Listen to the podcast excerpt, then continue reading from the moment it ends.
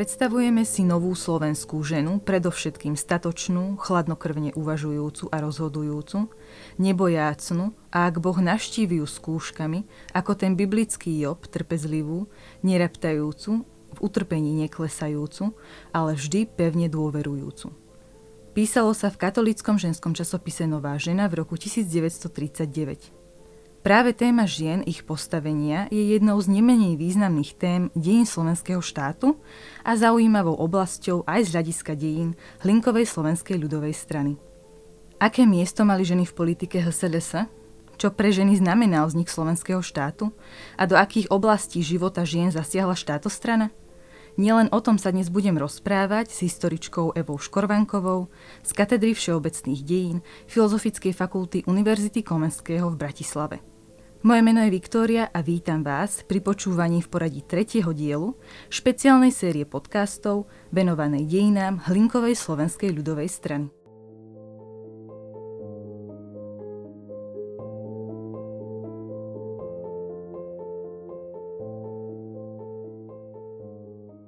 Pani doktorka, vy sa téme žien v 20. storočí venujete systematicky už niekoľko rokov, dôkazom čoho je aj vaša kniha Strážkyni rodinných kozubov, Ženy v ideológii a politike slovenského štátu, ktorú práve držím v rukách.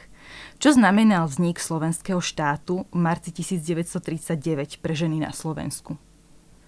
No, musíme si v podstate uvedomiť, že e, ženy vlastne tvorili súčasť slovenskej spoločnosti, a takisto veľmi ťažko prežívali tie krízové momenty toho roku 1938, ktoré sa aj po vyhlásení autonómie v tom období tej druhej Československej republiky ďalej vlastne prehlbovali, predsa len bolo nejednoznačné, aké sa bude ďalej ten historický vývoj uberať. Čiže keď v marci 1939 došlo k vyhláseniu slovenského štátu, tak na jednej strane si ženy samozrejme vydýchli, lebo si uvedomili, že teda e, ten konflikt alebo tá kríza neskončí teda nejakým ozbrojeným stretom. Republika sa v podstate rozdelila, e, rozpadla bez e, teda nejakých zásadných ozbrojených konfliktov, čiže po tejto stránke boli ženy alebo mohli byť ženy spokojné. Zároveň v tom období autonómie už ženy veľmi intenzívne vnímali takéto spoločenské vrenie, predsa len sa zintenzívnila politická činnosť, samotnej teda Hlinkovej slovenskej ľudovej strany, ktorá aj ženy oslovovala ako súčasť teda slovenského národa. Čiže tie ženy cítili vlastne príležitosť, že by sa mohli stať súčasťou teda tej novej politickej reality, ktorá sa v tom marci 1939 formuje. Takže vlastne už v marci 1939, no, krátko po vyhlásení slovenského štátu, vidíme veľké množstvo rôznych takých tých pozdravných príhovorov adresovaných e, predsedovi vlády Jozefovi Tisovi a rôznym politikom, ktorej aj slovenské ženy teda deklarujú, že sú pripravené zúčastniť sa vlastne budovania nového štátu. No, samozrejme, politická realita sa postupne mm-hmm. vyvinula úplne, úplne iným smerom. A môžeme povedať, že sa ten život žien po roku, alebo teda po marci 1939 aj nejak radikálnejšie zmenil, alebo to išlo v rámci tých intencií, ktoré už vytvorilo to autonómne obdobie? E, tie zmeny boli pozvolné. A oni naozaj súvisia už s tým obdobím tej autonómie, kedy HSLS už mala vlastne monopol moci, minimálne teda v tom slovenskom priestore, na tom autonómnom Slovensku. E, dokázala vlastne e, tá politická elita tej strany už ako keby definovať také tie svoje hlavné programové línie. A niektoré sa teda priamo už aj dotýkali žien, takže je pravda, že bola tam napríklad otázka prepušťania e, vydatých žien zo zamestnania, otázka napríklad e, podpory populačnej politiky. Čiže niektoré ako také tie, povedzme, nejaké ideové zámery tam už e, v tom éteri odzneli. Po marci 1939 potom už HSLS nemala vlastne nejaké bariéry, ktoré by jej boli zásadne bránili túto politiku realizovať. Takže tam to kontinuálne vlastne pokročilo predsa len to obdobie autonómie je veľmi krátke. Uh-huh. tam sa nejaké konkrétne opatrenia e, realizovať ešte, ešte nedalo pre krátkosť času.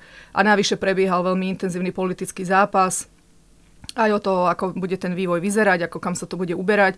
Čiže predsa len ako tá vnútorná politika bola do veľkej miery e, upozadená, no a po marci 39 jednoducho sa vytvoril priestor a začali sa všetky tie, povedzme, ideové návrhy aj realizovať v praxi. Vy ste načetli práve aj to prepúšťanie a populačnú politiku. My sa tomu ešte dnes budeme venovať v rámci tohto rozhovoru. No ale pristavme sa ešte pri samotných úlohách žien v rámci tej politiky HSLS. Akú mala tá štátostrana predstavu o ženách, aké úlohy majú plniť, aká je ich úloha v rámci toho vzniknutého slovenského štátu? Vlastne my, keď hovoríme o tej situácii po marci 1939, tak už hovoríme vlastne o skúsenostiach strany so ženami, voličkami z toho obdobia medzivojnového Československa. Uh-huh. Ale keby sme sa vrátili späť, povedzme ešte pred obdobie Prvej svetovej vojny, tak Slovenská ľudová strana, alebo vlastne môžem povedať to, čo sa neskôr pretvorilo do Slovenskej ľudovej strany a tí politici, samotný Andrej Hlinka samozrejme, sa na politické angažovanie žien nedívali značením. Ani neboli podporovatelia ženskej emancipácie, ale boli veľmi, by som povedala, prezieraví, lebo si uvedomovali, že tie ženy, katolíčky, praktizujúce, veľmi loajálne, budú ideálny volický elektorát, úplne ako ideálna báza pre oslovovanie, pre mobilizáciu. A už vlastne v tom období medzivojnovej republiky naozaj s týmto elektorátom Slovenská ľudová strana aktívne pracovala či na tej báze povedzme politických kampaní, alebo prostredníctvom potom povedzme duchovenstva, predsa len vedeli tie ženy, ženy osloviť. Čiže žena ako volička áno, ale žena ako aktívna politička nie. To sú dve zásadné, zásadné veci. A ja by som v tejto súvislosti spomenula napríklad uh, tie decembrové voľby uh, do Slovenského snemu. Uh-huh v 1938, kde sa pozornosť vlastne ženám voličkám venovala aj v tých, aj v tých prejavoch. Samozrejme, ženy boli mobilizované, mali sa prejaviť pre autonómne Slovensko, mali vlastne optovať pre autonómiu čo slovenské ženy mnohé aj značením vlastne robili. Zase na báze, povedzme, aj tých oficiálnych vyhlásení, či po tej línii, povedzme, tej živeny, alebo aj katolickej jednoty žien. Čiže my vidíme tú snahu tých žien sa naozaj angažovať. A teda aj, samozrejme, aj zo strany HSLS tam je tá ambícia s tým ženským voličom pracovať. Hm. Boli to ale posledné voľby. Áno E, ďalšie sa už neuskutočnili. A čo je zaujímavé, vlastne v ústave e, Slovenskej republiky ani nebolo vlastne nejak uvedené, že by ženy prišli o volebné právo. Ženy volebné právo mali aj v období slovenského štátu. Mm-hmm, áno. No a toto ja tak uvádzam ako taký veľmi dobrý príklad toho, že volebné právo je síce zaujímavá vec a je veľmi dôležité, ale otázka je, na čo je to volebné právo a v akých politických podmienkach. Lebo pokiaľ sa nekonajú voľby, tak je volebné právo tým ženám úplne na nič. A to, toto je vlastne učebnicový príklad. A v tomto prípade bolo v podstate na nič na aj nič. mužom. A, aj mužom, samozrejme. povedať, áno. Aj mužom. Ale predsa len ich možnosť politi- politickej participácie bola zásadne e, väčšia, než mm-hmm. to mhm. bolo v prípade, v prípade žien.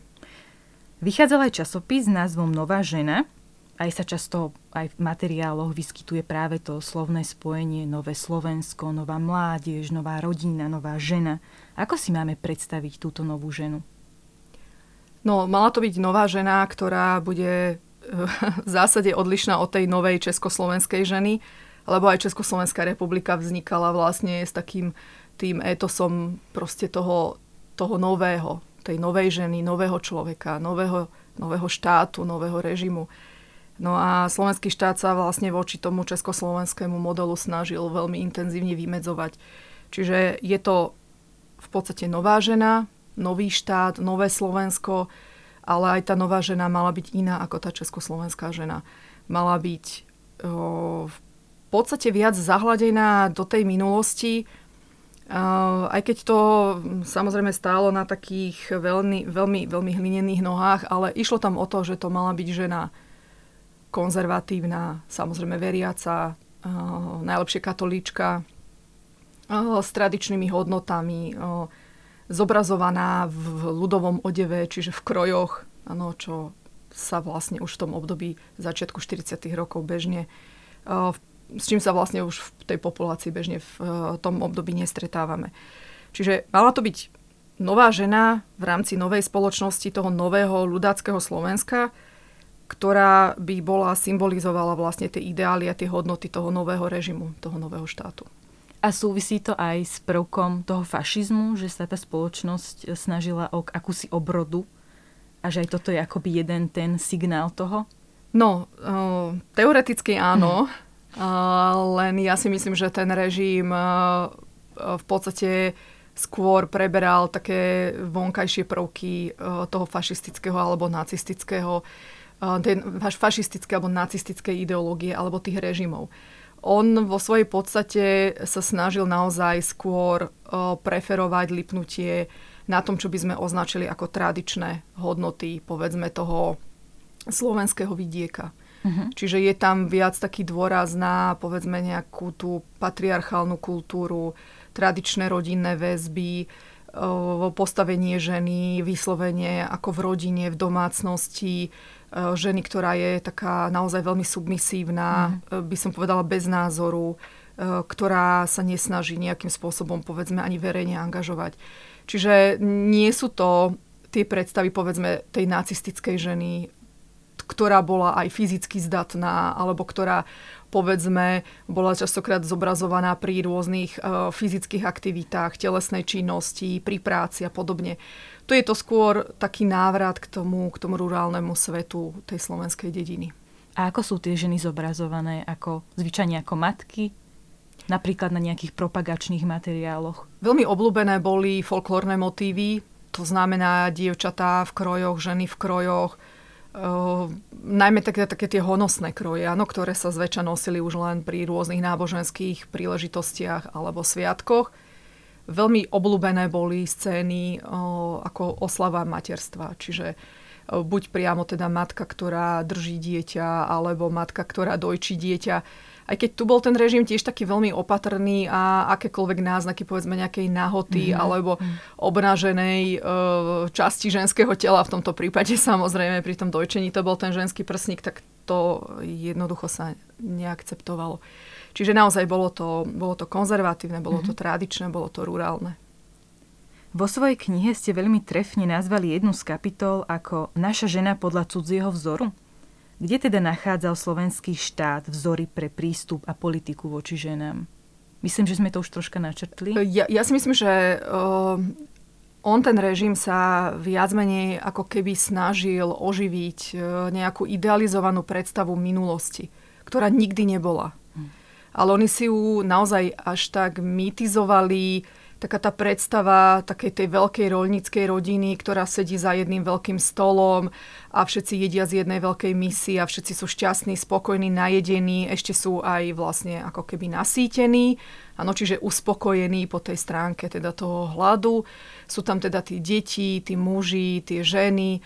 Ako, to, to bola taká tá idealizácia, ale ako tá realita slovenského vidieka predsa len aj v 19. storočí bola oveľa komplikovanejšia Čiže toto bol iba taký, iba taký ideál. Ale samozrejme, vzhľadom na to, že Slovensko sa nachádzalo v nejakej geopolitickej situácii, že sa sem, že patrilo do tej nemeckej v podstate sféry vplyvu, niektorí z tých ľudákov boli skôr fascinovaní povedzme tým fašistickým režimom, tak, tak oni ako keby sa snažili hľadať nejaké aj nové možnosti, povedzme, vytvorenia nejakého nového ideálu človeka, aj novej ženy, kde takisto vlastne vidíme tie vplyvy, povedzme, aj z toho nemeckého prostredia alebo z toho prostredia toho fašistického Talianska. Ja mám ešte takú predstavu, že určite by možno stálo za výskum aj hľadanie nejakých aj keď tam nenájdeme priame kontakty, ale možno nejakých takých tých modelov, ktoré by sme mo- videli v tom viac ako povedzme rurálnom, kresťanskom prostredí, katolíckom. A mňa v tejto súvislosti vždy nápadne proste uh, frankistické Španielsko. Mm-hmm. Ale tam tie kontakty na tú falangu sú ešte veľmi, ako by som povedala, slabo preskúmané, takže to ešte je otázka Je na mieste sa pristaviť aj pri problematike žien ako matiek. nakoľko bol doslova pestovaný kult matiek. Materstvo bolo prezentované častokrát ako povinnosť, vyzdvihované boli práve mnohodetné rodiny, teda mnohodetné matky, e, najmä teda kresťanské, národne cítiace rodiny, ako tá záruka ďalšej budúcnosti štátu a národa. A význam a dôležitosť matiek pre štát, národ boli artikulované aj politikmi, aj tlačou, a s tým úzko súvisí aj samotná populačná politika slovenského štátu. Tak aká bola táto populačná politika? Zase ten režim musel v prípade oslavy e, ženy ako matky do veľkej miery nadviazať na tú tradíciu Československej republiky. E, už v medzivojnovom e, období sa oslavoval Deň matiek v máji podľa teda toho amerického modelu. Mm nakoniec do československého prostredia tento sviatok priniesla Alica Masaryková. Slovenský štát túto, túto tradíciu udržal. Oni potom trošku pozmenili charakter tých oslav z sviatku vlastne ako slovenskej matky sa stal sviatok slovenskej rodiny, ale principiálne to bolo vždy v tom máji. On sa postupne ten dátum posúval, vždy to bolo nejaká tá májová nedela. A Naozaj tomu bola venovaná veľká pozornosť, dlho sa to pripravovalo, e, hlavne teda ako v režii rôznych tých spolkov, e, organizácií, Hlinková mládež, Hlinková garda, samozrejme katolická jednota žije živená a proste všetky existujúce aj ženské teda organizácie sa na tom aktívne podielali. A bolo to teda taká, taká oslava. ono, na tom je paradoxné to, že ono sa dobre oslavuje, keď to v podstate tým matkám nemusí nič zásadného po tej materiálnej stránke priniesť. Mm. On ten režim ako veľa venoval pozornosti ako tej oslave tej matky a pripomínania si úlohy rodiny a matiek e, v tej spoločnosti. Samozrejme sa kritizovali jednodetné matky, matky, ktoré boli bezdetné, oslavovali sa tie, ktoré mali tých detí čo najviac. No a, a boli to v podstate len také, také oslavy. Tá reálna propopulačná politika, tá bola naozaj ako veľmi intenzívne podporovaná tými elitami. Zase v duchu vlastne vybudovať nový režim, nový štát, povzbudiť ho, čo sa týka pôrodnosti, aby sa vlastne rodilo čo najväčší počet detí, samozrejme čo najväčší počet chlapcov ako budúcich vojakov, dievčat a teda budúcich žien a matiek. Čiže zase je to v tom duchu, povedzme, tých autoritatívnych režimov toho obdobia. Tie propopulačné opatrenia, tam by sme mohli naozaj vidieť také tie pozitívne prvky v tej sociálnej politike, ako bolo vyplácanie rodinných prídavkov, ale aj zase také reštriktívne opatrenia. Takže cieľom vlastne stabilizovať tú môžu povedať, rodinnú politiku bolo zásadne obmedziť rozvodovosť ktorá na Slovensku aj tak teda veľká nebola, ale vidíme tam taký intenzívny tlak aj z toho prostredia, povedzme, katolíckej cirkvi, aby štát e, úplne eliminoval rozvodovosť. Došlo sériou e, takých úprav k, vlastne k výraznému stiaženiu e, toho rozvodového konania. No ale e, veľmi dôležité tú propopulačnú úlohu mal zohrávať práve zákon na, na ochranu plodu, ktorý bol potom prijatý na pôde snemu v marci 1941. Patrí k, by som povedala, k takým najprísnejším protiinterrupčným zákonom, pretože on vlastne zakazoval prevedenie interrupcie aj v prípade teda akutného ohrozenia života ženy. Čiže tam e, sa nepripúšťalo ani jednoducho prevedenie toho zákroku, ak by tej žene hrozila bezprostredná smrť. V tom vysvetlení k tomu zákonu sa potom aj uvádza, že slovenské ženy mali byť pripravené obetovať svoj život na oltár vlasti, takže mali byť pripravené teda aj, aj zomrieť pre, pre vlastne donosenie a porodenie tohoto dieťaťa. Súčasťou toho zákona potom bola aj taká uh, otázka vlastne uh, riešenia dostupnosti antikoncepcie, pretože to bolo tiež v tom období veľmi kritizované. O tom sa veľmi veľa diskutovalo v odborných kruhoch, ale teda aj v tých politických, či je antikoncepcia dostupná na Slovensku alebo nie je. Aj mnohí lekári poukazovali na to, že tá miera regulácie pôrodnosti je pomerne vysoká, čiže určite nejaké tie prostriedky antikoncepčné k dispozícii boli. Samozrejme, niektoré sa bežne predávali alebo sa aj reklamovali, takže tam štát takisto zasiahol a zakázal vlastne reklamu potom aj voľný predaj týchto prostriedkov. No ale uh, aj do samotného zákona uh, sa potom uh, vniesol vlastne ten paragraf, ktorý zakazoval distribúciu antikoncepčných pr- prostriedkov, ale teda s dovedkom, že len v prípade, ak by sa tými antikoncepčnými prostriedkami bránilo v počatí.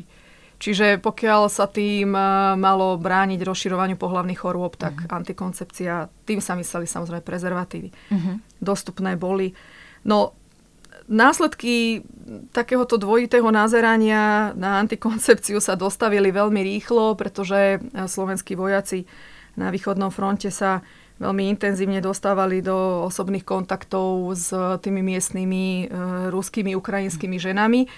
Takže vojenské velenie muselo nevyhnutne riešiť problém zabezpečenia dostatku e, prezervatívov pre slovenských vojakov na východnom fronte, čo sa zase stretlo s pomerne veľkou intervenciou zo strany e, biskupov. Mm-hmm. Biskup Kmeďko osobne intervenoval u prezidenta Tisa, aby sa snažil teda e, takýmto veciam zabrániť E, vojenský e, vikár, e, svetiaci biskup Buzelka takisto vlastne vyzýval vojakov, aby sa neoddávali telesným pudom, ale aby sa správali zodpovedne. Samozrejme, z hľadiska tej armády bolo dôležité zabrániť rozšíreniu pohľavných chorôb medzi vojakmi a keďže sa tam tie prípady objavili, pre nich bolo dôležitejšie než riešenie morálky manželských nevier, skôr zabezpečenie zdravotného stavu tých vojakov na východe. Takže sa potom aj teda tento obchod zabezpečil a slovenskí vojaci boli na východnom fronte vybavení antikoncepčnými prostriedkami.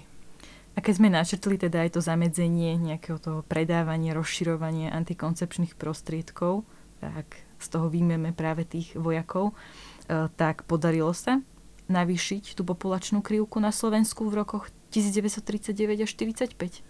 Ono s tou antikoncepciou je to veľmi ošemetné, pretože samozrejme len čas z nej sa predávala. Uh-huh. A vlastne už v medzivojnovom období, kedy takisto vlastne Československu platili také tie veľmi prísne legislatívne opatrenia, ktoré zabraňovali interrupcia.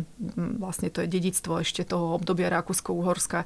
A predsa len vlastne na základe tých štatistických údajov my vidíme, že sa tam pôrodnosť regulovala tie prostriedky a metódy boli rôzne. To bola nejaká ľudová mágia, alebo to mm-hmm. boli rôzne také tie uh, ľudové recepty, rôzne tie bylinky a odvary a podobne.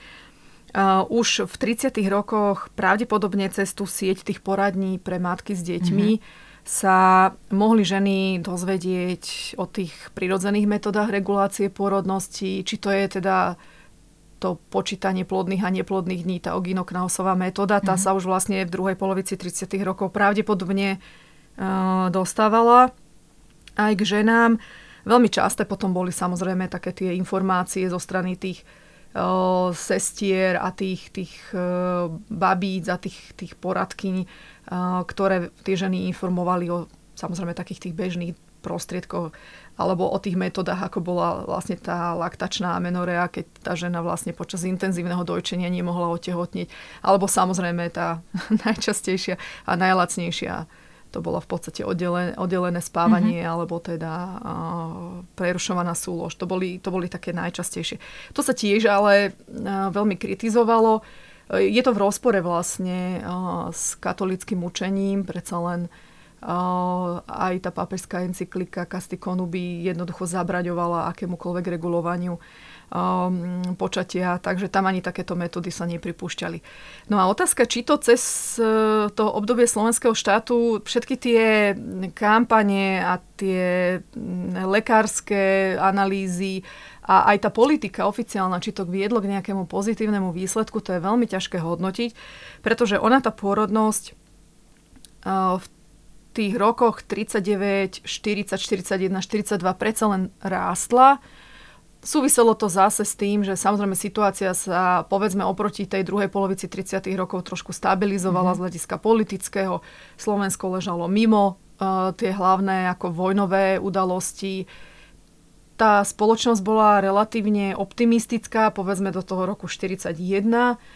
Potom, jak pribudali prvé také tie problémy v zásobovaní, predsa len uh, začala vojna na východe, ktoré sa zúčastnili aj slovenskí vojaci tá pozitívna nálada potom sa určite v tom 43. začína vytrácať, pretože tí ľudia si uvedomovali, že to nacistické Nemecko tú vojnu vyhrať nemusí a že to môže všetko dopadnúť inak. Pribudali problémy, no a ľudia jednoducho sa začali správať racionálne a tých detí sa potom už viacej uh, nerodilo. Uh-huh. Spomínané nacistické Nemecko vyznamenávalo mnohodetné matky, získavali vyznamenanie Čestný kríž nemeckej matky – Prevzal slovenský štát tento vzor? Boli oceňované mnohodetné matky na Slovensku? Áno, boli aj slovenské ženy, ktoré mali väčší počet detí. Predpokladalo sa takých 10 a viac žijúcich detí. Tiež odmeňované, dostávali taký dekret Hlinkovej slovenskej ľudovej strany, v ktorej im teda strana ďakovala, že štátu porodili teda toľko detí tu vlastne celú tú agendu zastrešoval práve ženský odbor HSLS, ktorý tie, tie ženy vlastne vyberal, hľadal tie vhodné kandidátky, oslovoval ich potom a teda delegoval na tú centrálu a oni potom dostávali teda tieto dekrety. Zase nebolo to spojené s nejakým finančným hodnotením, takže to bolo v podstate len ako keby, môžu povedať, nejaké také označenie. Že získali nejaký diplom. Že získali nejaký diplom, áno, ale za diplom si človek nikdy nič nekúpi. E, Zajímavé, že potom aj v období socializmu Československá republika prevzala presne tento istý mhm. model a tiež tie ženy, ktoré mali početné potomstvo, dostávali vlastne tiež takúto, mm, takú, takú medailu čestného materstva spojenú ešte aj s návštevou povedzme Prahy alebo Bratislavy, ale tiež to nebolo spojené s nejakým uh, s nejakým finančnou podporou, ktorú by tie ženy boli určite ocenili viacej než nejaký diplom. Vieme dnes povedať, ako to tie ženy vnímali, keď boli takto ocenené? Mali z toho radosť alebo ťažko to takto rekonštruovať? Ja si myslím, že oni to brali proste tak, že si niekto na ne možno spomenul. Mm-hmm. Lebo ten ich život, ako život mnohodetných matiek a mnohodetných rodín bol na Slovensku v tom období určite veľmi náročný po stránke, povedzme, zabezpečenia ekonomického, sociálneho tých detí jednoznačne. Preto aj vlastne už v tom medzivojnovom období o, tam je taká tá tendencia naozaj zužovať tú reprodukciu a mať tých detí menej, pretože tí ľudia si uvedomovali, že menší počet detí v rodine znamená predsa len vyššie, pra, vyššiu pravdepodobnosť nielen prežitia tých detí, ale aj vyššiu pravdepodobnosť nejakého ich sociálneho uplatnenia, vzdelávania a podobne. Čiže ako Samozrejme, boli oblasti, kde sa tých detí rodilo, rodilo veľa, čiže ako v poriadku tam... Ale tie ženy to brali ako prírodzenú súčasť svojho života. Čiže oni to rozhodne nejak ako neprežívali veľmi intenzívne. Ja si myslím, že to skôr prežívali tí politici, ktorým tie diplomy odovzdávali.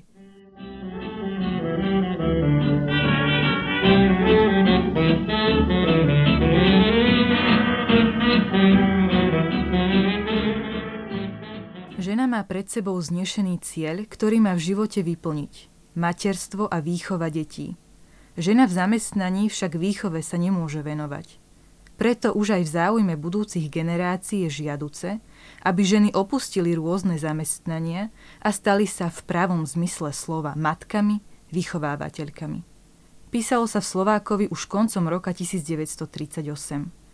Tento citát jednak nadvezuje na úlohu žien ako matie, ktorej sme sa pred chvíľou venovali, ale otvára aj ďalšiu zaujímavú oblasť a to zamestnávanie žien.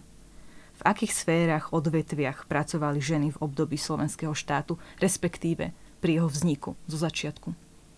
No, ženy boli zamestnané, alebo teda pracovali ako tzv. pomáhajúci člen domácnosti. To bolo najčastejšia vlastne vykazovaná činnosť žien. Boli to zväčša ženy, ktoré pracovali v polnohospodárstve a boli to manželky alebo céry vlastne tých, tých toho hospodára, ktorý vlastnil tú polnosť. Čiže boli to ženy, ktoré fyzicky ťažko pracovali, ktoré celý deň vlastne sa venovali práci na poli alebo okolo, okolo hospodárstva.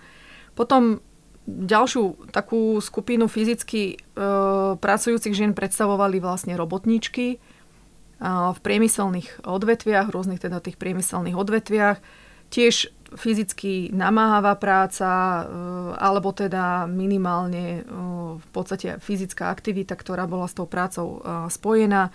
Boli to povolania, ktoré buď neboli platené vôbec, áno, to sú tie ženy v polnohospodárstve, mm-hmm. pretože oni nebrali plat, oni nebrali mzdu, alebo teda tej ženy, ktoré pracovali v priemysle, ktoré teda žili, žili nakoniec toho, čo, čo zarobili.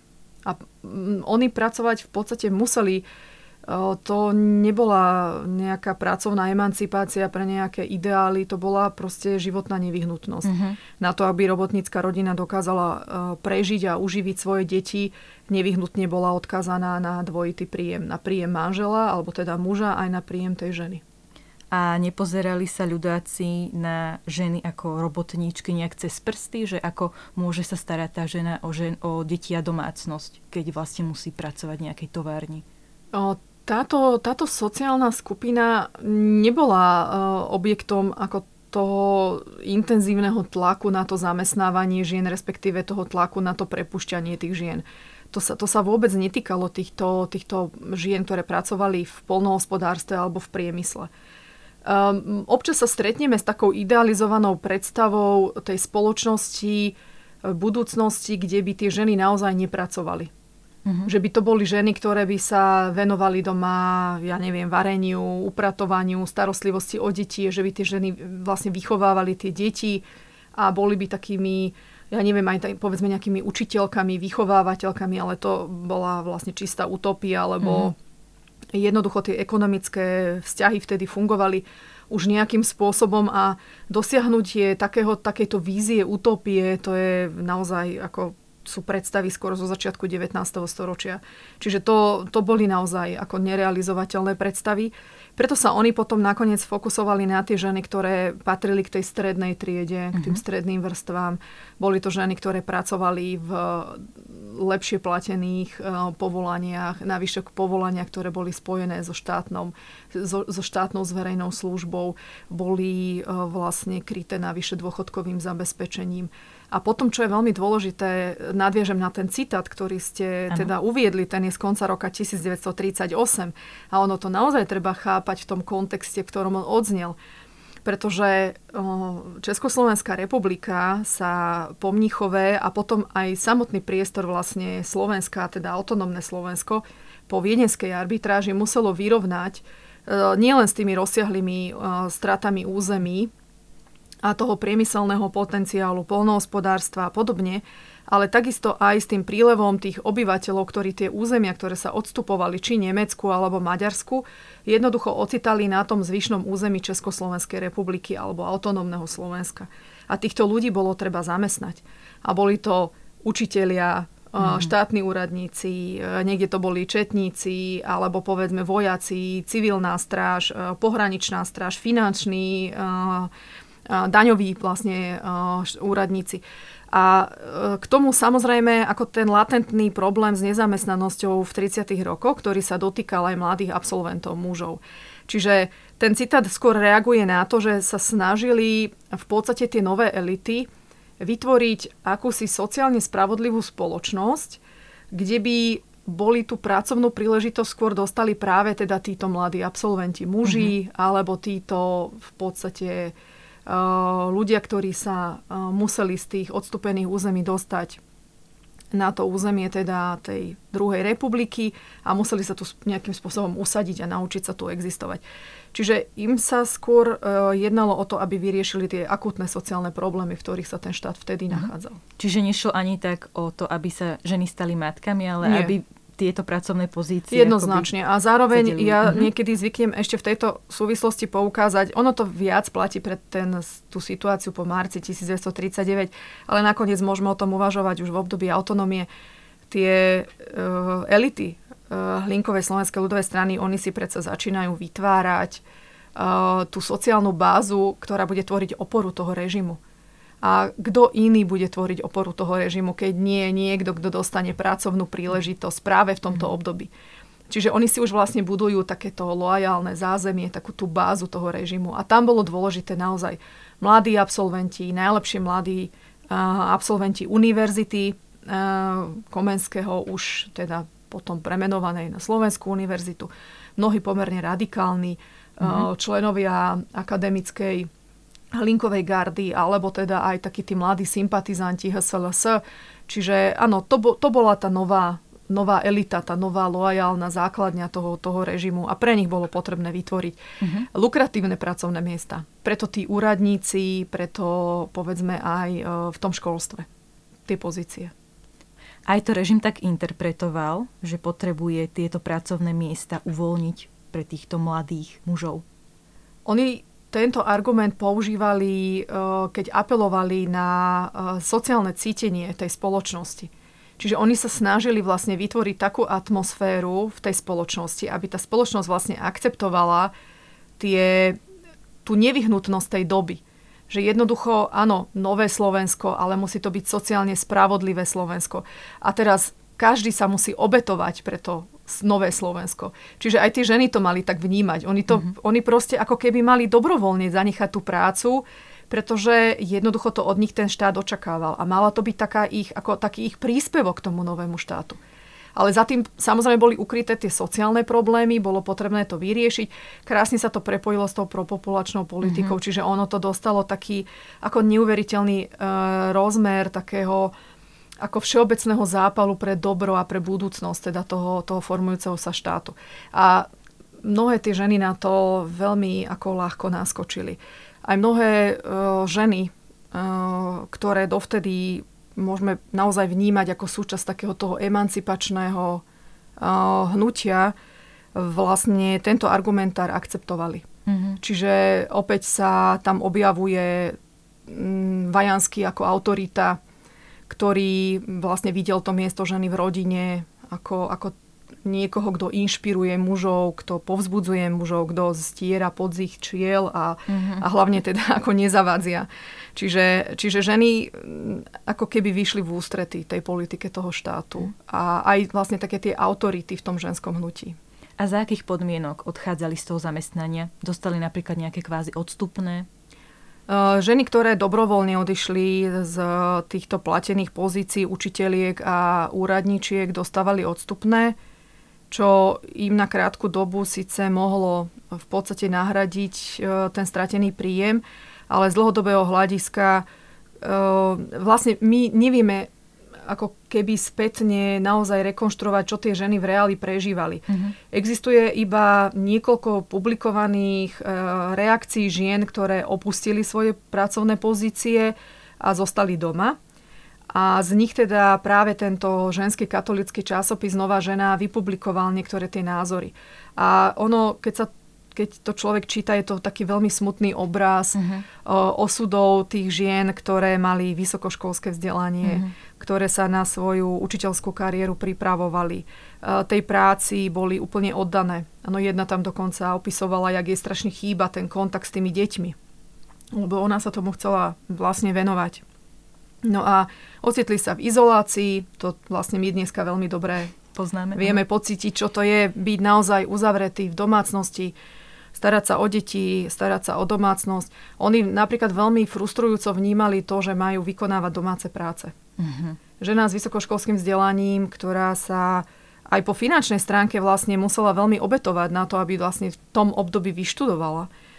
A zostala doma a vykonávala vlastne e, práce, ktoré by bola vlastne predtým vykonávala jej pomocnička v domácnosti. Takže ženy to vnímali naozaj veľmi negatívne, mnohé sa s tým nevysporiadali Samozrejme, eh, ten príjem toho manžela mohol byť relatívne, relatívne stabilný, ale napriek tomu tá rodina vlastne sociálne išla, išla výrazne dole. A ono to vystupuje do popredia ešte aj v súvislosti s tým, že ten režim napríklad, to sa týka zase uh, viac tej antisemickej legislatívy, keď potom režim zakázal zamestnávanie, žido, zamestnávanie kresťanských dievčat a žien v židovských mm. rodinách, tak oni zase, aby tento sociálny problém, lebo zrazu tie ženy nemali kde pracovať, lebo tie židovské rodiny ich zamestnávať nemohli, tak oni sa to zase snažili hodiť na tie slovenské rodiny. Takže sa snažili práve týmto stredostavovským rodinám tie pomocnice do domácnosti ako napchať. Mm-hmm. No a tam práve tieto ženy sa potom vzbúrili a tvrdili, že už ako prišli o prácu, prišli o plat, teraz už žijú len zo mzdy svojho muža, v podstate sú doma, všetky domáce práce robia samé, starajú mm-hmm. sa o deti, oni jednoducho tú pomocnicu nepotrebujú mm-hmm. a ani ju nemienia teda jednoducho zamestnávať. Čiže tam už potom bolo cítiť takéto vrenie medzi tými ženami, takúto nespokojnosť. A aby sme to upresnili, tak boli prepúšťané len vydaté ženy? Len vydaté. Mm-hmm. Len vydaté, ale nebolo to dôsledné zase. Mm-hmm. Treba to brať tak, že sa to tomu režimu v podstate nedarilo dôsledne realizovať, najmä v prípade stredoškolských profesoriek, lebo tých bolo málo a pokiaľ by ich boli prepustili, nebol by bol, ne, nebolo vlastne potom dostatočne zabezpečená výuka. Uh-huh. Čiže oni sa to snažili nejako látať, ale keďže sa zrušila koedukácia a boli dievčenské stredné školy a chlapčenské stredné školy, muselo sa to e, riešiť, takže tam sa potom udelovali rôzne, rôzne výnimky, uh-huh. povolenky a ono je to jak celý ten režim toho slovenského štátu, že je to trošku všetko také deravé, že sa, mm-hmm. že sa cesto ako dalo. Ale čo sa týka učiteľiek na základných školách, tak tie, ktoré boli vydaté, vlastne odišli dobrovoľne. A ako sa k týmto opatreniam stavali napríklad manželky popredných politikov? Nezastávali sa tých žien alebo išli v rámci tej nastavenej línie toho ľudackého režimu? Ale zastávali, mnohé boli takisto vzdelané, radili sa naozaj k tej ženskej inteligencii, boli aktívne v spolkovej práci, v živene, v Matici, aj v katolickej jednote žien. Mnohé boli súčasťou rôznych takých tých cirkevných spolkov mhm. charitatívnych, mm-hmm. takže boli aktívne. Ale zase, ono je to od prípadu k prípadu. Takým najaktívnejším určite patrila manželka Matúša Černáka, pani Olana Černáková, ktorá bola taká aktívna už v období autonómie, veľa písala do Živeny, veľa písala vlastne aj do Slováka. A ona mala podľa mňa potenciál stať sa takou, takou líderkou. by prvou dámou, ktorú ten slovenský štát, štát nemal. nikdy nemal, áno, to je veľmi dôležité, ale nestala sa ňou, pretože Matúš Černák bol e, vlastne odoslaný do Berlína, stal sa, stal sa vyslancom a ona vlastne potom žila vlastne s ním v tom Berlíne čulo komunikovala s ostatnými tými ženami, s ktorými sa poznala, jednak s Alžbetou Machovou, ale najmä s Angelou Sidorovou. No a ona potom sa viac venovala teda výchove svojho, výchove svojho syna. Ale osobne ma tak veľmi zarazilo, že sa aj predstaviteľi ako katolíckej cirkvi vyjadrovali na jej adresu, že je radikálka. Takže a to je tiež ešte teda taká, by som povedala, trošku neprebádaná stránka, pretože my vlastne o tých, o tých ženách, aj tých politikov veľa, veľa nevieme. No, nevieme, mm-hmm. aké mali názory, aké mali predstavy. Samozrejme podporovali a stáli teda pri tých svojich manželoch. Uh, aj teda Alžbeta Machová a Angela Sidorová boli, boli viazdetnými matkami, čiže oni sa naozaj plne ako oddali tej úlohe ženy matky. Ale myslím si, že nakoniec tou prvou dámou, keď už o tom mm-hmm. tak môžeme hovoriť, tak ňou na aspoň krátky čas bola skôr teda manželka predsedu vlády Vojtecha Tuku, mm-hmm. pani Božena Tuková, ktorá zase ale nemala takú tú líderskú pozíciu, ani nebola nejaká, nejaká taká charizmatická osobnosť, mm-hmm. bola vyslovene tiež v tieni svojho, tieni svojho manžela, ale nakoniec ako ani by sme to asi od nej neočakávali. Ale teda ona bola určite tá, ktorá potom aj z počiatku vlastne niesla na svojich e, pleciach e, vlastne ako to organizovanie mm. ženského odboru HSLS, takže o nej by sme mohli hovoriť teda ako o takej krátkodobej prvej dáme. Áno. A boli dávané tieto manželky politikov za vzor? Napríklad, že by sme sa s tým stretli v tlači? Že Božena Tuková je vzorom pre ano, slovenské ano, ženy. Božena Tuková určite. Uh, veľmi často bola uh, napríklad Alžbeta Machová ako teda matka, taká, taká starostlivá matka, taká opora teda uh, svojho manžela. Takisto vlastne aj uh, matka Jozefa Tisa, mm-hmm. ktorá bola vlastne ako ešte aj vlastne živnostníčka, takže oni potom sa tam hrali aj s tým, že teda bola taká ako mm, statočná, odvážna žena, taká aktívna, vyzerá, že aj taká pomerne ako výrazná osobnosť, takže nakoniec ako aj uh, Tiso uh, chodíval potom, keď bolo Deň slovenských Deň slovenskej matky alebo slovenskej rodiny, tak mm-hmm. navštevoval uh, teda svoj rodný kraj a častokrát sa nechával fotografovať v prítomnosti svojej matky.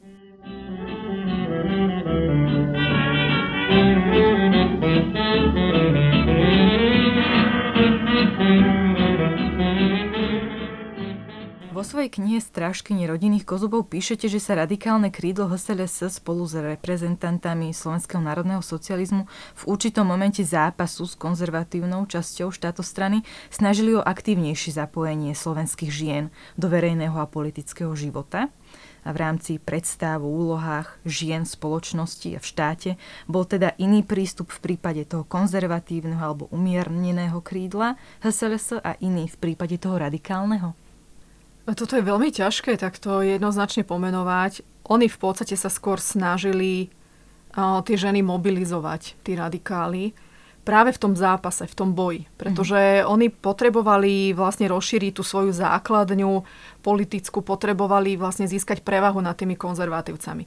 A zvažovali vlastne, lebo ako koho mohli ešte mobilizovať? Boli tam stále tie ženy, ktoré boli relatívne pasívne a im sa zdalo, že práve využitie tých žien a povedzme aj trošku možno v niektorých momentoch takej nespokojnosti medzi tými ženami, aspoň to, kde to oni tak vedeli zachytiť a kde to oni tak vnímali a snažili sa ich možno aktívnejšie zapojiť. Ja preto hovorím o tých radikáloch, lebo jednak to boli teda tí mladší členovia HSLS, Uh, boli možno v lepšom kontakte aj s tými, s tými ženami, predsa len s nimi študovali, pracovali, mali s nimi skúsenosti, vedeli, čo si tie ženy myslia, mm. vedeli, že tam je pomerne veľa aktívnych žien. Aj v rámci tej strany, predsa len v tom elektoráte tie ženy boli, celé to medzivojnové obdobie, to som spomínala. A možno trošku kalkulovali aj s tým, že tie slovenské ženy predsa len môžu byť frustrované tými opatreniami o tom prepúšťaní, obmedzovaní toho vzdelávania, už teda tej koedukácie.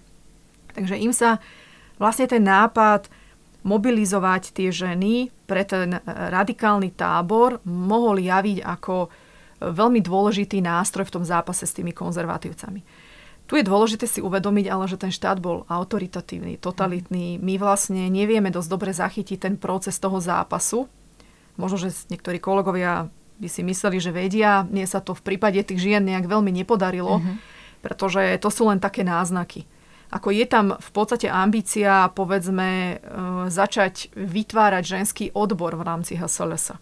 A teraz, oni samozrejme, tie ženy v HSLS už boli. Oni tam boli aktívne, povedzme, naozaj len v takej tej bežnej stranickej práci, uh-huh. ale v tej vrcholovej politike nebola ani jedna. A teraz išlo o to naozaj, ten ženský odbor na novo zadefinovať, vytvoriť, konštituovať, dať mu nejaké úlohy, nejaké ciele, tom politickom živote tej strany, ale aj toho štátu. No a tu potom nastáva ten boj o tie ženy.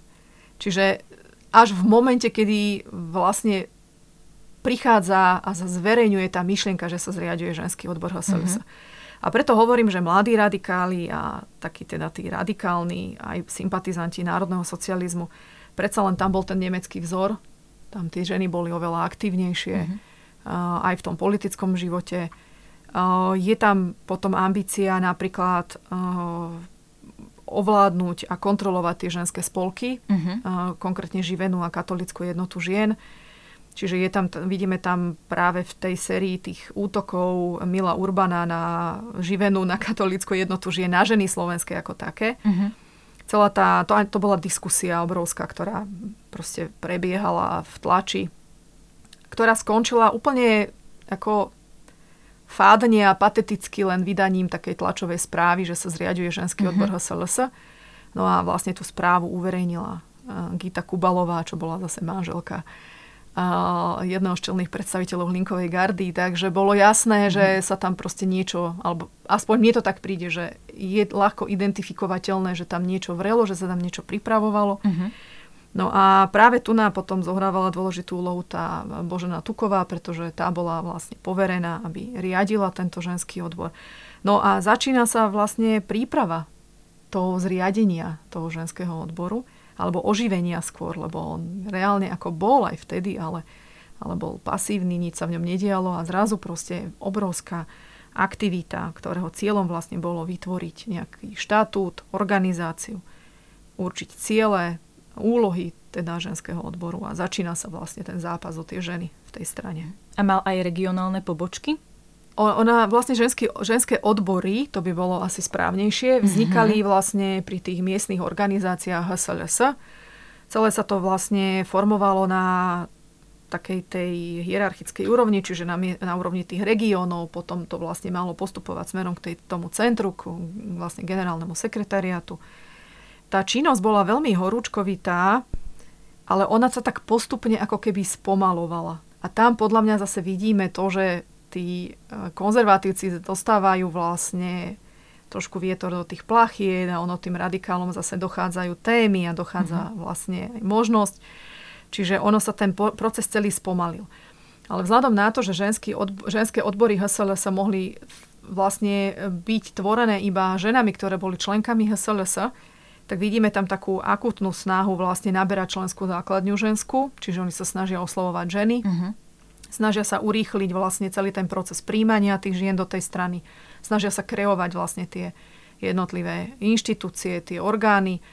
Pôvodne vlastne naozaj ambíciou ženského odboru HSLS bolo prekryť živenú a katolickú mm-hmm. jednotu žien, vyslovene ich ako ovládnuť, čiže vytvoriť jednu ženskú organizáciu, ako s politickými stranami? Áno, áno, ale živená aj katolická jednota žien sa postavila na odpor a jednoducho sa bránili zubami nechtami. Oni o mnohé svoje kompetencie prišli. Živená napríklad stratila možnosť vlastne organizovať sociálnu činnosť. Tá celá prešla na ženský odbor HSLS.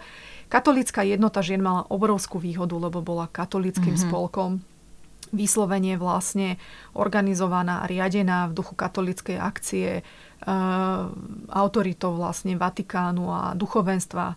Uh, takže ona si udržiavala vlastne od tohoto všetkého odstup. Samozrejme, vidíme tam tie presahy, že tie aktívne ženy prechádzali zo spolku do spolku, uh-huh. ale uh, živená aj katolická jednota žien ako dokázali vlastne v, práve v tom roku 1900, druhej polovici roku 1940, v roku 1941 tej činnosti a tej snahe vlastne o takéto zlúčenie výrazne, výrazne odolať. Takže sa zachránila vlastne tá ich, tá ich agenda. A bol záujem o vstup do ženských odborov? Ja si skôr myslím, že nie. Pretože keď som prechádzala organizačné zvesti HSLS, mm-hmm. tak tam boli stále proste inštrukcie, ako bolo treba robiť kampaň, ako mm-hmm. bolo treba robiť nábor. A keby členská základňa v ženskom odbore narastala, tak by asi tieto neboli kampane neboli, neboli podporované. Čo je podľa mňa dôležité, tak celú tú činnosť vlastne e, ženského odboru naštartovali radikáli. Oni ju vlastne ohlásili už na jeseň 1940. V 41. sa stále ešte diskutovalo o štatúte, o stanovách. Mm na čele bola teda Božena Tuková a potom sa zrazu udiala vec, kedy Božena Tuková vlastne odstúpila z funkcie. Na čelo ženského odboru sa dostala Anna Sokolová, čo bola zase manželka predsedu snemu. Čiže už sa dá vidieť, že je tam už zase intenzívnejšia snaha tých, tých konzervatívcov. Mm-hmm. Samotný, uh, samotné stanovy ženského odboru potom osobne pripomienkoval uh, Jozef Tiso. Čiže celé to dostalo taký ako vyslovene len proste rozmer koordinátora sociálnej práce. Čiže zase tam boli sociálna činnosť, sledovanie sociálnej situácie, rôzne telových, rôzne teda také tie osvetové aktivity, uh-huh. kultúrne aktivity, uh-huh. čiže nič proste, čo by bolo nejak vytvorilo priestor pre politické uh-huh. angažovanie. Čo ešte možno je dôležité v súvislosti so ženským odborom HSLS, bol to práve ženský odbor HSLCS, ktorý strana vlastne dokázala vstupovať do rodín slovenských a kontrolovať pomery v tých rodinách. Ale nielen sociálne, ale napríklad žen, ženy mali v rámci ženského odboru sledovať aj neveru manželskú, mhm. alkoholizmus, domáce násilie. Čiže toto boli také, by som povedala, nejaké také občianské patroly, ktoré mali uh-huh. dohliadať nad morálkou a správaním vlastne v rodinách. Ale vyslovene je teda len ako z hľadiska povedzme nejakého dohliadania a koordinácie sociálnej práce. A venovali sa ženské odbory HSRS aj nejaké pomoci napríklad deťom? Áno, v rámci, v rámci tej distribúcie, povedzme, zimnej pomoci, v rámci nejakých tých charitatívnych aktivít, sociálnej práce, tak vyslovene toto bola jediná tá činnosť, ktorá, ktorú vlastne tie, tie ženské odbory vykonávali. A tu potom sa trošku dá vidieť tá paralela k tomu fašistickému Taliansku, mm-hmm. pretože tam tiež uh, Mussolini predsa sa k moci dostával s ambíciou tie talianské ženy aktivizovať v tom politickom živote, dať im volebné právo. On potom sám povedal, že by bol hlupak, keby ženám volebné právo dával, ale umožnil vlastne vytvorenie v rámci uh, tých fašistických zväzkov vlastne aj toho ženského odboru a potom aj tých špeciálnych organizácií, ktoré mali na starosti sociálnu prácu. Čiže zase ako keby vytvoril nejaký priestor, kde sa tá ženská aktivita mohla v tom verejnom priestore a v tej verejnej sfére realizovať, uh-huh. ale hlavne, aby to nebola politická činnosť. Uh-huh. Čiže aby to bola tá sociálna práca. Že toto je podľa mňa ako trošku naozaj paralela k tomu, k tomu fašistickému Taliansku. Uh-huh. Čiže ako keby je ten prístup bližší Taliansku než Nemecku? Ja si myslím, že áno. Uh-huh. Ja si myslím, že áno, lebo im ten talianský model bol Eh, akceptovateľnejší. Práve kvôli aj povedzme tej religiozite, eh, tomu vplyvu tej katolíckej cirkvi, ono predsa len ako tí, tí biskupy, oni si servitky pred ústa nedávali mm-hmm. A oni eh, ten režim toho štátu kritizovali. A tu predsa len tá charitatívna činnosť tých žien, tá sociálna práca bola aj z hľadiska tej katolíckej cirkvi absolútne ako akceptovateľná. Moja posledná otázka na vás, predtým než pôjdeme na záverečnú rubriku, je, čo spôsobil režim slovenského štátu so ženskou emancipáciou? Ja sa, budem sa opakovať, hovorím to veľmi často. Ja si myslím, že našťastie ten režim trval veľmi krátko, mm-hmm. aby zásadným spôsobom dokázal uh, deštruovať to dedictvo tej Československej republiky.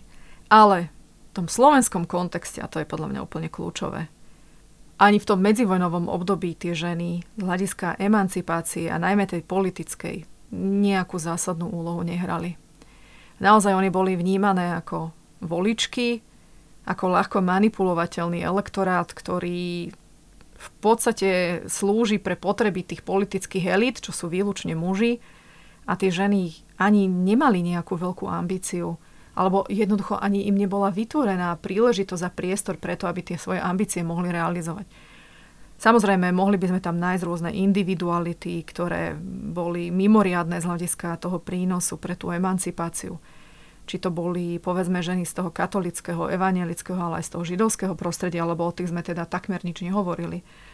Teda nič sme o nich nehovorili. Téma na ďalší podcast. Jo. A, takže e, individuality tam určite silné boli ale tie slovenské ženy jednoducho nenadobudli taký ten pocit, že majú možnosť sa politicky angažovať. Že je to viac menej teda súčasť toho emancipačného zápasu a že to nie je len ten, to pasívne vhádzovanie tých, tých volebných lístkov do tých urien, ale že je to vlastne aj možnosť otvorene prezentovať svoje témy, svoju agendu, angažovať sa v tej politické strany vlastne na Slovensku, ktoré boli konzervatívne, nevytvorili pre tie ženy ani priestor, aby sa tá ženská agenda vlastne v tých stranách dostala mm, do, do, do popredia, do programov. Či to boli ľudovci, či to boli agrárnici, či to bola Slovenská národná strana. No a žiaľ, ako slovenský štát to v podstate celé len potvrdil. A to obdobie 45-48 bolo zase príliš krátke na to, aby sa niečo zásadného zmenilo. No a socialistický režim, to je téma sama o sebe. Tam už jednoducho sa tá politická uh, angažovanosť zase uh, riešila v duchu vlastne tých hesiel tej komunistickej strany, ktorá zase tú emancipáciu riešila z hora. Čiže ja si myslím, že slovenské ženy nemajú skúsenosť s nejakou aktívnou politickou angažovanosťou, prezentovaním sa v tom politickom živote, a my sa aj dneska na ženy v politike dívame s obrovským dešpektom.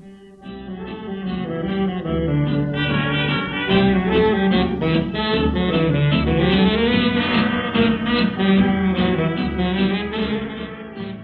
Na záver som si pre mojich hostí, teda aj pre vás, pripravila takú špeciálnu rubriku. Ako prvé by som sa vás rada spýtala, či je nejaká téma týkajúca sa žien v období slovenského štátu, respektíve tej prvej Slovenskej republiky, ktorá si zaslúži ďalší výskum. Niečo tu už padlo, nejaké tie ďalšie motívy. Čo by sa ešte mohlo ďalej spracovať? Mm, napríklad v tejto súvislosti ma oslovil kolega zo Španielska, z Valencie, ktorý má záujem vlastne naozaj uh, trošku viac ozrejmiť, povedzme, aj uh, nejaké také kontexty medzi uh, tým postavením žien v španielskej falange a s tou činnosťou ženského odboru HSLS a potom ešte, a to sme nespomínali, to je vlastne vytvorenie dievčenskej zložky hlinkovej mládeže, pretože tam vidíme intenzívny vplyv práve teda gardy Hlinkovej a tiež takú snahu radikalizovať povedzme dievčata. Čiže toto je podľa mňa teraz pre mňa taká kľúčová výzva, mm-hmm. trošku hľadať tie e, kontexty do toho priestoru, do toho frankistického Španielska. E, zase oni, tí slovenskí ľudáci, nejaké veľké povedomie o tom Španielsku nemali, ale predsa len e, v tých jednotlivých e, osobnostiach vidíme záujem o frankistické Španielsko. Nakoniec Karol Murgaš aj o tom napísal niekoľko knížiek. Predsa len ten mm, kontakt na to fašistické Taliansko bol intenzívnejší. Čiže mňa vyslovene zaujíma ten, ten európsky kontext uh, toho nazerania na to postavenie ženy v spoločnosti toho slovenského štátu. Čiže kde tie elity hľadali tie vzory.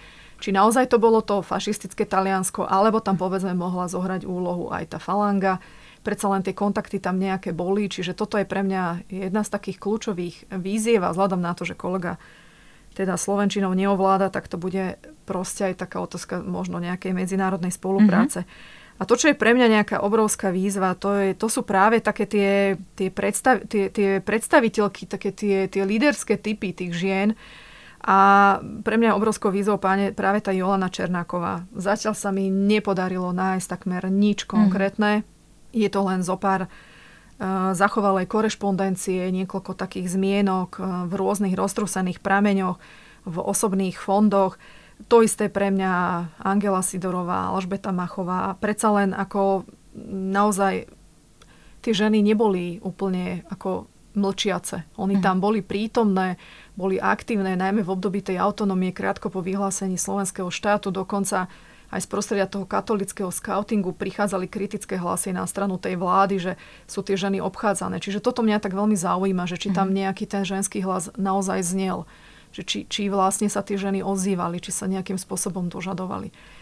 Uh, existuje vlastne len zachovaný ten anonymný list tých trnavských uh, žien, ktoré veľmi vulgárnym ano. spôsobom teda komentujú prijatie, mhm. prijatie zákona na ochranu plodu. Uh, ale e, takých tých, tých protestných hlasov je tam, je tam pomerne, pomerne málo, čiže ako toto je podľa mňa veľmi dôležité, tomuto sa viac venovať.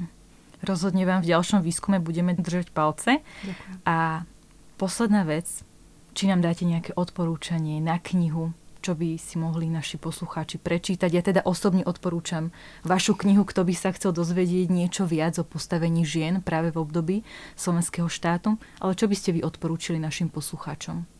Uh, neviem, či z obdobia uh, slovenského štátu. Nemusí to byť z obdobia slovenského štátu, akúkoľvek, ak to uh, bude historická tematika. Ja mám strašne rada knižky a práce českej historičky Denisy Nečasovej, ktoré sa síce vzťahujú k tomu socialistickému obdobiu, mm. nový socialistický človek a ona sa vlastne venuje aj tomu mýtu tej novej, novej ženy, ale ona robila teda socialistickú ženu a je to veľmi inšpiratívne pozrieť sa naozaj na to, ako autoritatívne, totalitné režimy vlastne pracujú mm-hmm. s, týmto, s touto predstavou idealizácie toho, toho človeka v tej, tej novej spoločenskej štruktúre. Takto bolo odporúčanie na knihu od doktorky Evy Škorvankovej z Ústavu všeobecných dejín Filozofickej fakulty Univerzity Komenského v Bratislave. Ja vám veľmi pekne ďakujem za rozhovor. Ďakujem za pozornosť.